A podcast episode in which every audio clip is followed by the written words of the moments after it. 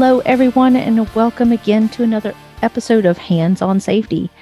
Today, we are going to be kind of building off of last month's show where we talked about mass shootings and, what kind of safety precautions were in place nowadays for those things, what came of the different shootings, how they affected how school systems and businesses deal with that kind of thing now. But today we're going to talk about what happens afterward. And so as always, we have with us Megan Hargrave.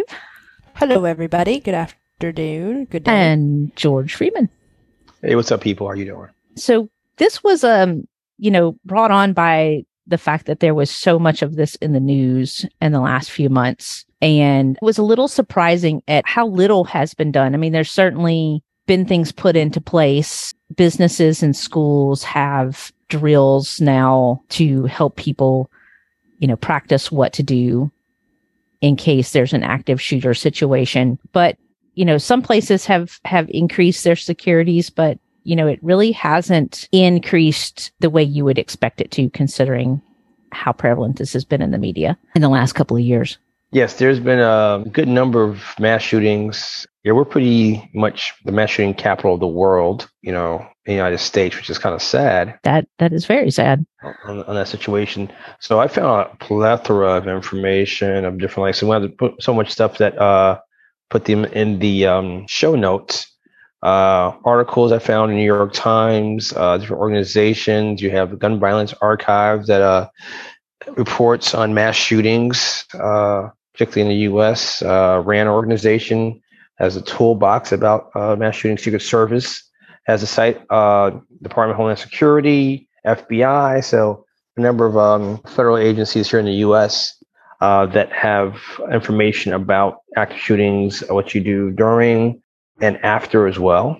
So some stuff that would be good to review. Those who are really interested into it. And I would imagine is, I know a lot of schools provide counselors, after this happens for anybody who wants to take advantage of that. And I would imagine that most businesses do as well. I know some businesses, already have a employee assistance program where they have counselors in place for any reason. But I would imagine that they would either remind people of that service or bring in counselors specifically trained to help people deal with these types of situations.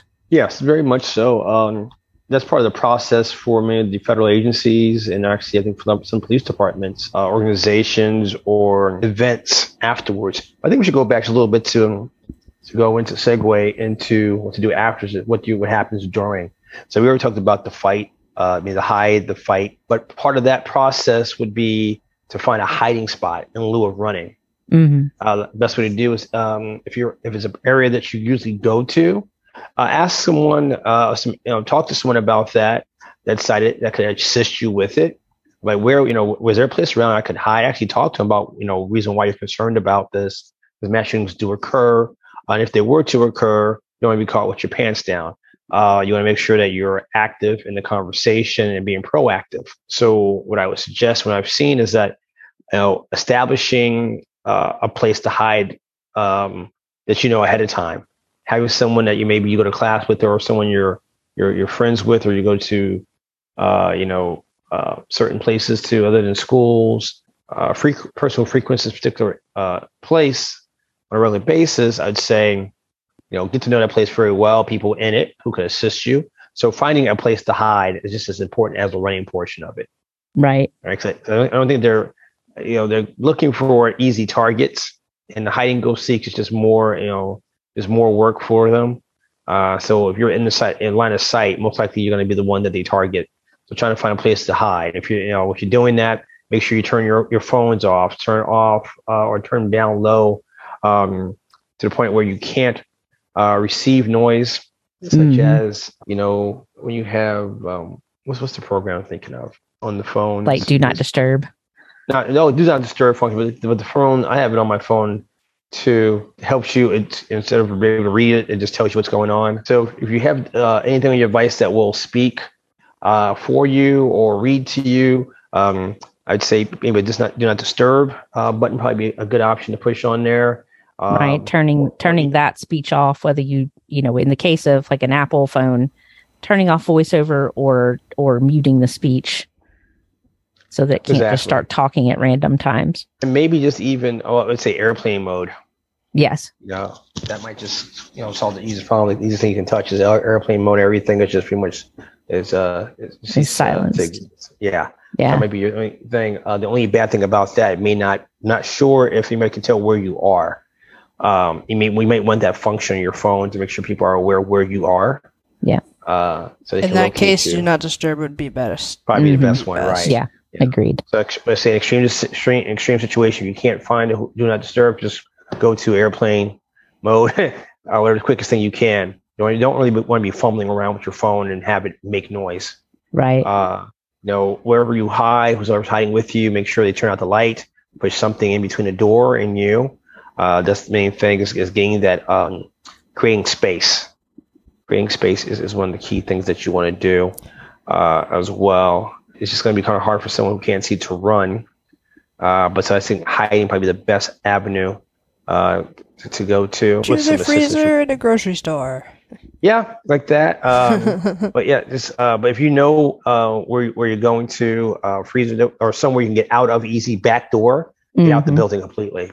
That's really get out of the building completely. Probably be your best option to do it. And if you are getting out of business, let other people know that who you might see going to go, hey, don't go in there. It's a great video the FBI has. And actually, I think I put that in the notes as well, that the FBI has talking about this whole thing, about what to do during the process. They're talking about cover compared to cover and concealment. Cover is something that protects you from, say being the bullets or whatever. Concealment is something that just kind of hides you, temporarily, something to block the view. So it goes in detail, but it's a really good a number of videos that the FBI has. And I put some links on there for that. But yeah, so the whole thing, the run, the hide, and last resort to fight. If you have to do so, you can't. Anything can be a weapon. Keep that in mind.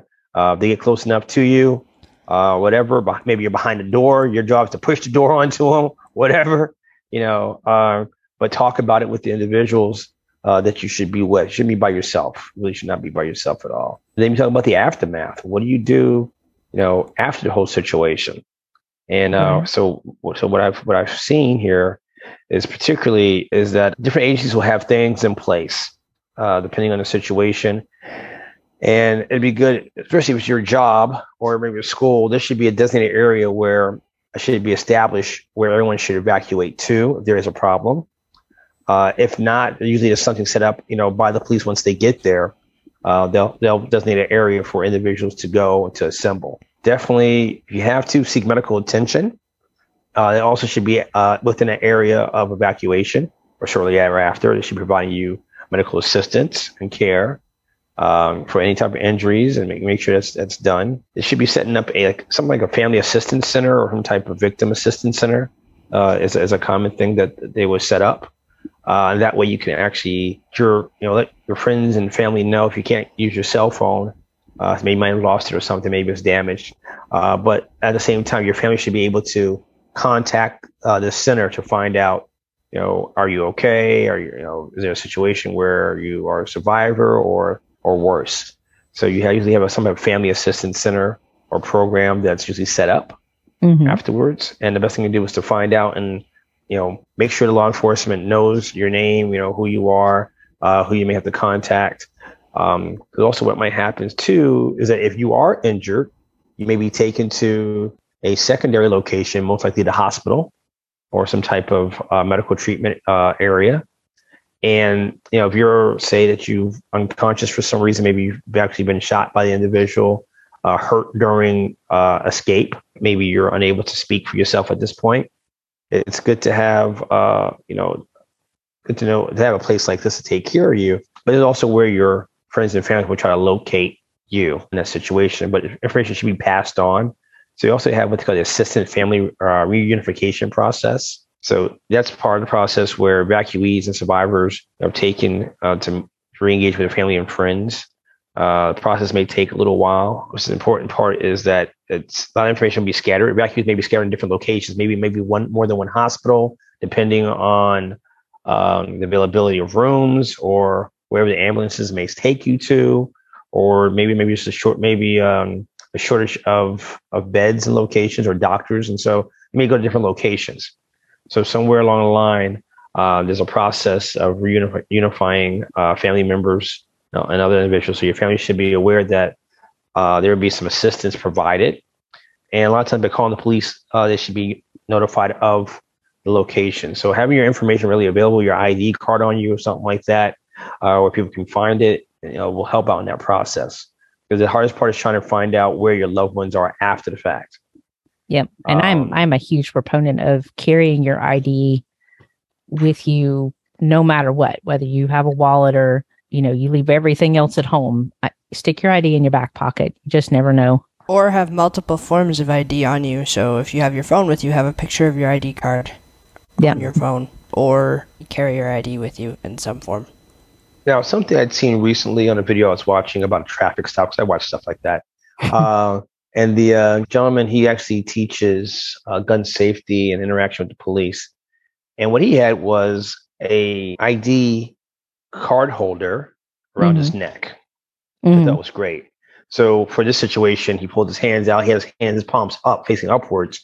And he, cops will get your ID. He goes, "You want me to get your ID?" Get my ID? Like, yes. So he goes right here. He just pulls it out of his shirt. Out of his shirt, yeah. Now they go reach for anything like that. When I was in the Army station in Iraq, we actually had I'd have my ID in something like that. Mm-hmm. So I didn't have any pockets on my PT gear, my physical training shorts. Right. Kind of shallow. So I use that. That's why I put my ID into stuff. So I think I need to get by one. Go, I already have one somewhere in the house. So something like that, some type of ID holder that you can wear around your neck, with some type of where it's a chain or with some type of string, probably the best thing for just in general to have. You can also take it and put it in your pocket as well with that same thing and put it on your neck later on. But it's probably a good thing to have in case something does happen to you. It's around your neck, easy to get to. For most cases, but having multiple ID, like Megan said, I think is a great idea. So that does help out as well. And just in case you're unable to speak for yourself, because you're incapacitated in some form or fashion, especially if you're in a hospital. Somebody has your blood type too. A lot of people don't do that. It can be put on your phone, but having your blood type available makes it a lot easier. So a little basic information like that, blood type, if you have any allergies to medication. They want them giving you something that you're allergic to. So that can be put inside of this this pouch, if you want to call it, as well. Just basic information. Maybe put it on 3x5 index card.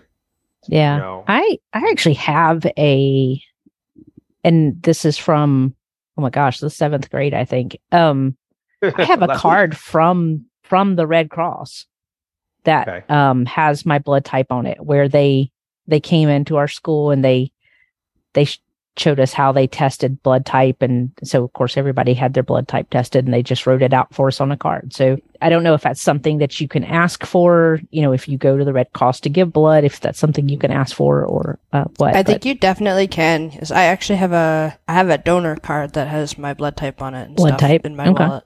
Yeah, so that's good to have as well.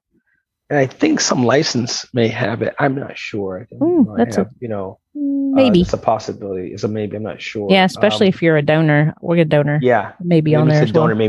Maybe think about that. If you're a donor, it may have it on there, but I'm not 100% sure. I just know one of those things. A lot of people don't know their blood type. Right. It's just one of those things. So knowing your blood type actually can save your life. Like I said, putting your allergies and your allergic to medication you're allergic to could help prevent, from some type of more serious situation or complication rather. So a little thing like, so everything we ever talk about is always about pre-planning. You have to be proactive in everything that we do, especially our stuff that we talk about. Because like I said, I've said months before, safety begins before you walk out the door. You have to plan, from leaving to returning. And this conversation has to be had about, mass shootings. It's just one of those things that unfortunately happens, at least particularly in American society, on a regular basis, every other month or something like that, depending how hot it is, I guess, outside, dictates people's stupidity. You know, so you have that. And another thing is people want to leave. So when you leave your belongings. So we talked about having your ID information on you. You know, me as a guy, I carry a wallet. It's always in my pocket. Mm-hmm. You know, for the sake, well, at least like 90% of the time it's still in my pocket. I mean, I might put it on a desk or something like that. In my studio, I do take it out and put it somewhere outside my pocket because it falls out of my pocket. Or at least I know I already have a set location. But anyways, having it on you is important. For women who have purses or other additional bags, they may have it in their bag. So having it on you in some form of fashion, or having it with easy access, even if you have a bug out bag, like grab your bag and roll with it, like it's right mm-hmm. there, not looking for it. You know, but if you can't leave your stuff, make sure you have ID with you. You know, but leave your stuff and go. You really don't have time for it. If you don't have ID, you don't have ID on you. Period. At some point, the law enforcement and the facility operations or management will allow for people to go back into retrieve their belongings. Usually, it's going to be after the incident that this is going to occur. So it's going to take some time. You know, so look for your personal belongings after the fact. But usually after crime scene investigation is complete, so it may take a little while. Mm-hmm. So you have to coordinate with law enforcement. At least those who run the facility that you'll be in will have to coordinate with law enforcement and allow other individuals, once they notify them, that it's safe to go back in. And you talked about like a casualty assistance program or victim assistance program. So it's going to be a long-term recovery, so the restoration process. Turning back to your normal situation, hopefully your job or your school will set something up where they have counseling. So, like I said, I've seen things on television. They're seeing mass shootings that they put on the media, that within the next day or so, you see mass shooters. They're bringing out the puppy dogs, so everybody can love on them and stuff, and they can love on other people. So it seems to be quite a good thing that happens quite quickly. And you should talk to your school, your job about having assist employees with with other type of help, grief counselors coming in. Is there it's kind of like a employee assistance program, you may call it, mm-hmm. or assistance employees program. They have somebody come to your workplace. They have like offsite counseling as well. So you might need to find out about these things ahead of time, because maybe they may not have something like that in place. So it's good to bring up a conversation. But what about was a life insurance process in case something happens, to you and your family? What will they do? So like sometimes you do have a federal, state, and local victims assistance programs, which will provide assistance to victims in the local community. And help them with the recovery process. And sometimes it's provided by the police or local government. We were talking about grief counselors will come in. They'll offer mental health counseling. Should be provided as well. And, that's what what you should expect after the situation. You're going to need help mentally, maybe physically. You're going to suffer some type of PTSD. Post-traumatic stress syndrome is a real thing. You could get into a bike accident severely and, have issues. A case in point, my godchildren, they're teenagers. About a month ago, my teenage goddaughter was driving. She waited for the light changed green. She's going, but someone ran the red light, hit her, and the car flipped over with her and her brother in it. Oh gosh. She's 16 years old. They're fine. Banged up, but now she's scared to drive. She had just started driving. Now she's scared to drive. So this is PTSD, comes in all shapes and forms and sizes. It's not just relegated to military, law enforcement, people who suffer some type of sexual or physical assault. So people forget about that. It's you find yourself in a situation. It's stress induced from a situation you found yourself in, and it's how to mentally deal with it. Not everyone can deal with it the same way. Some people are mentally more resilient than others. So you can't, one can fault you for feeling a certain way about going back to your job, or not wanting to do that job, or being fearful around people, or not wanting to see guns. Guns don't kill people. People kill people with guns. It's what it seems like, or some other weapon. So I can see being fearful of people or devices That's just firearms. You know, that's a natural occurrence. So no one can beat you up for that. But you do need some help. No, don't be Superman, Superwoman. I don't need any help. Yes, you do. Everyone deals with it differently, but everyone will need someone to talk to. And when they do, it's like, you know, bats coming out the belfry, just flying out. You know, yep. So I mean, that's some stuff that I ran across looking at the research of what to do after the process. But you can't do it by yourself. You're going to need assistance from family and friends. You know, and it's even harder for if your family member loses you because you become your life is terminated. You know, by the situation. That's a whole different thing. So that's when the insurance policy comes in. You know, it's just a very hard situation. It's like the one officer who died shortly after, I think a day or so after his wife had been shot and killed at the school in Texas. That. You know, he was actually in there wanting to go and get her, but they pulled him out, told him to get out to the revolver or the reservist weapon, I believe, and kicked him out. You know, and there's a video of him in the hallway on the phone trying to contact his wife. And people try to say that, oh, see, this cop is not a good cop. He was on his cell phone. Well, he was trying to contact his wife and do a job at the same time. Right. That, I mean, if he had survived that, the stress he would have had from knowing that there's no way he could have gotten in there and she died. I think that's even worse. Right. You know, so no one ever talks about that. So there's a whole process that should be already established with certain agencies. So I'd say check with your school.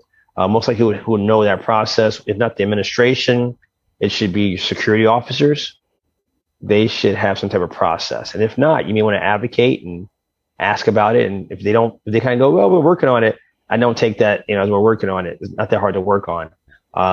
Contact somebody at a higher level, more like administration, like, hey, what's going on here? And just kind of beat them up on that, because that's something that has to be established. People get to the point where they're like, oh, yeah, we're going to do this. We're going to do that. We're going to everything. We're all about this. And then whoop, the ball get dropped. Yep. You know, so you have to stay up on top of that, because it can save lives if people are smart about what they're doing. It can make your transition back to normalcy a little more easier if people are prepared for it, instead of just trying to figure it out as it happens. And I think one thing to note is that, especially in cases where you're maybe using like an employee assistance program, that they do not have to report anything that you say back to your boss. You know, they're there to counsel you, to help you. But, you know, whatever you say in counseling through your work does not get reported back to your employer. It's still just as confidential as if you went to an outside source. Tell my boss I work for myself. I don't care. Well, that's a little different. Tell my boss. Yeah. Tell mine. The conversations you have with yourself are a whole nother story. Yeah. I try not to have too many conversations by myself. That's good. Although I can't judge, because I have plenty of conversations with myself. I can't judge either. Not going to lie. Judge, unless you judge, you also can be judged.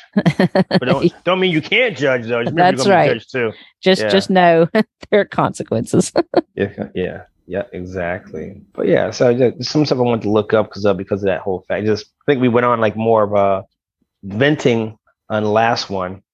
Someone get a little more structure, because it was just a fresh thing that just occurred, and then had other shootings since then.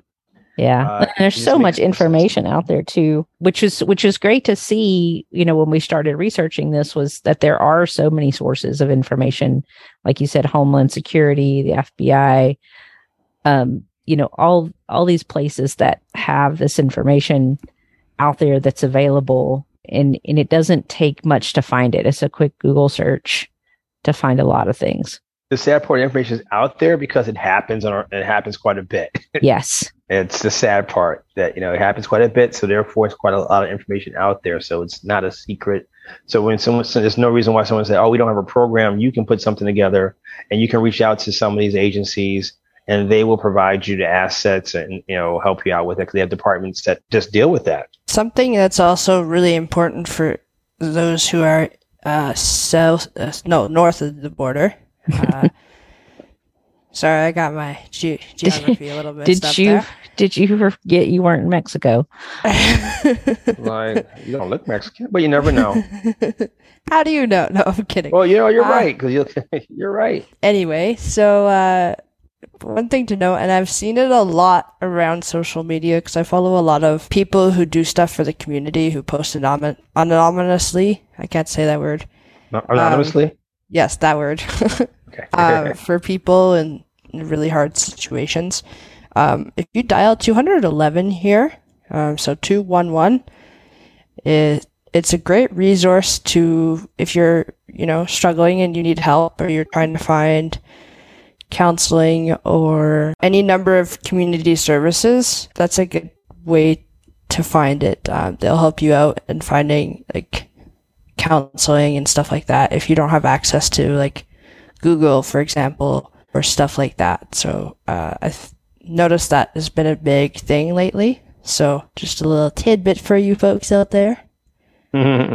It was a number here like that as well. I'm not sure if it was specifically for veterans crisis line or general. I'll have to look that up. But it seemed like there was an easy access number in the U.S. for that as well. Well, a little bit different though, but this still could play into this. What is the new number for suicide prevention? Have you guys heard of it? Well, at least in the States. There's just like 911, there's a 3-number phone number. Yeah, and that might be what I'm thinking of. So I don't remember. Started it maybe 2 weeks ago. It takes the place of the suicide hotline number because that's what it is. But instead of the whole number, and it's a national number, it's 988. That's it. I was thinking 999 or 989. Suicide and Crisis Lifeline is what's called. 24 hours, but it's 988. So I think which I think is great. Mm-hmm. I've been meaning to post it on my studio page just to get awareness of it. I'm not sure there's anything like that in Canada. That'd be kind of cool. We have something similar. Yes, we do have a number like that. It's a 1-800 number. I'm not sure what it is off the top of my head here. Right. Yeah. Okay. So that's a little different than what I was thinking. I think they're trying to have, I'm seeing they're trying to have one by 2023, probably something similar to what we have. But it's been a long time coming. I see a 211 lifeline number. Yeah, so Canada Suicide Prevention Service, 211. Yeah, there you go. Yeah, so if there's something that happens, but I think they're trying to prevent, so I think they're trying to do something more, but that's what I'm seeing right now. But I'm sure folks up there can probably look a little bit deeper into it. Something like that is necessary. It's much easier than trying to find a whole number, a whole, 7-digit phone number because you need help, But they still have the regular numbers as well. But what I've seen, that's what the number is supposed to be. So 211 Lifeline. Well, it's New York. Dang it. My bad. Finger Lakes, New York. I just said Canada. Oh, question. Yeah, it says, same thing. We're going to edit some of that. Anyway, but, we'll figure that out. Yeah, for the crisis hotline. Yeah, we'll leave that alone. I'm not seeing anything right off the bat. So, but at least we know here in the States that we do have a crisis hotline now number, which is quick. There's so much stuff out there. Seeing, the Gun Violence Archive, they report all types of gun violence in chronological order, dating back to, I think, I'm looking at late 1990s, I believe. You have another site that covers stuff around the world. Wow. It still shows America as more gun violence. So you have things like that. Yeah, it's just kind of crazy. Every Town's another site you may want to look up. I'll have that posted as well. That gives you information of mass shootings. They also, as I said, from 2009. So there's a lot of information out there to look up stuff to figure out what's going on and where. But you don't get stuck in a rabbit hole and keep and just live your life in that. Right, and unfortunately, I don't think this problem is going away anytime soon. No. I saw something the other day that the Biden administration had come out with some new gun reform, and I may be screwing this all up because I'm not remembering the headline correctly, but it seemed like some new gun laws were proposed here just recently, and of course the consensus was that it wouldn't really make a difference, but I think this is just something that we're not going to get rid of anytime soon, unfortunately. But hopefully it does eventually go away. Well, yeah, it's we're a gun culture in America. That's just us, how it is. Like, oh, you can't. So we will not be taking guns away from people. I think people get scared of that.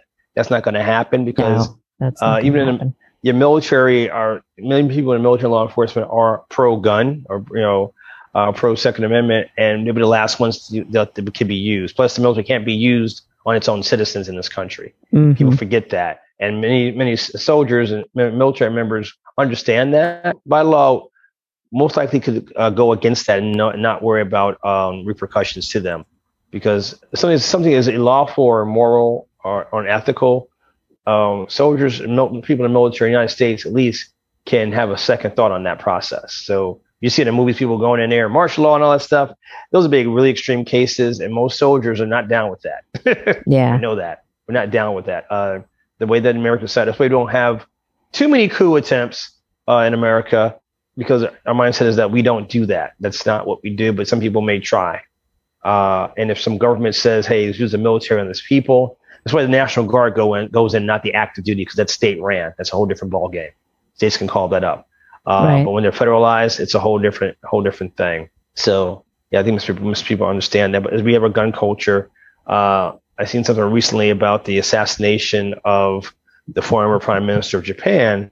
And people are like, well, it wasn't a gun. Well, it was a homemade gun. I don't care if it's store-bought or homemade. It still was a gun that this guy made and used to kill the prime minister. It could have been a knife, but he chose a weapon that could deliver more destruction in a short period of time. So, yeah, it's not going to go away anytime soon. But it's part of our culture. We have to be more vigilant about those in our family who have weapons. Should they really have a weapon or not? Or a firearm? Not everyone has a right to own one, but not everyone should be owning one. Right? Yep. And it's hard to allow gun ownership and weed out everyone that shouldn't have a gun. Right. I mean, it's just you hope that, and we talked a little bit about this last time. You hope that there's more education in place for people who want to own guns, that may help kind of remind people, how to be safe with them and when not to use them, and make them more responsible gun owners. But there's no way around really having laws in place that allow gun ownership without there always being somebody out there that has one that probably shouldn't. Yeah. And responsible gun ownership, I think, is the key. Responsible gun owners have to call out those who are irresponsible. But here in America, we don't like to call out things that we know are wrong because it can be used against us. Wrong is wrong. Or, someone's like-minded because they're like us. So I don't want to, they're part of our team. Wrong is wrong. If you had someone in your family that was a drug user, I hope you have an intervention, call them out on it. Don't let them continue using drugs in your presence or around family members or kids or whatever. You're gonna check that situation. We need to have that same mentality when it comes to weapons, particularly in the U.S., that we need to call out those who are doing wrong and, make sure we have things that show what the right way of doing things are. That's pretty much all I got. Well, we will certainly have all this information in our show notes, links to resources where you can find these things. And, we really hope that no one is ever in this situation, but you hope that about a lot of situations, and all you can really do is be prepared. And if you do find yourself in a situation where there's an active shooter, knowing what to do, being prepared as much as you can be before you leave the house, knowing your surroundings, like we talked about last time, all those things are just odds in your favor that you will come out of it safely. And sometimes that's the best you can do, is just try to stack the odds in your favor. I also like to say that if you feel you're going through something and you feel you want to take ideations of hurting yourself or somebody else, talk to somebody. If you know of individuals who may seem a little sketchy, out there saying things or doing things, you may want to inform someone because that has circumvented a number of instances where individuals were, you know, red flags, and it was mentioned to somebody else, passed on, so that people are informed of it, because you could actually stop something from happening by that. You know, but you see on social media where people are talking stuff, you know, don't be afraid, because you could be afraid of, you might, I don't want to get them in trouble. Well, taking lives will get them in trouble. So, right. You know, rather than to be talked to and maybe given help prior to something happen, may make a big difference. Definitely. Megan, any final thoughts from you? I think you guys did a pretty good job on covering things. Thank you for supervising. You're welcome. I'm just happy to be here. You know, I do come into these episodes with some information, also I do learn quite a lot. So George is kind of our research dude. The research dude. I like being a dude. The research dude. Yeah, a t-shirt. Yeah. That research dude. Awesome. Yeah, and all I've got to say is really just make sure you know your stuff, guys. Like, I always go leave my house knowing kind of where to go or what to do in a situation. I'm getting better at that as time goes on, and you know, I'm prepared. So be prepared, and because you're prepared, nothing will happen. No, I'm kidding. But yeah, guys, please stay safe out there. Enjoy life, and that's all I got. Wise words from Megan. Mm-hmm. All right, everybody. Well, we, as always, have enjoyed bringing you another episode of Hands on Safety. We look forward to bringing you another one next month. And you can find us on the web at Hands on Safety Podcast on Facebook, at hands_safety on Twitter, and check out our website, handsonsafety.net. And we will see y'all next month. Have a great month, everybody. Enjoy the rest of the summer. Almost over. It's almost over. Stay warm or stay cool. Do both. Stay cool. Most places. Stay cool.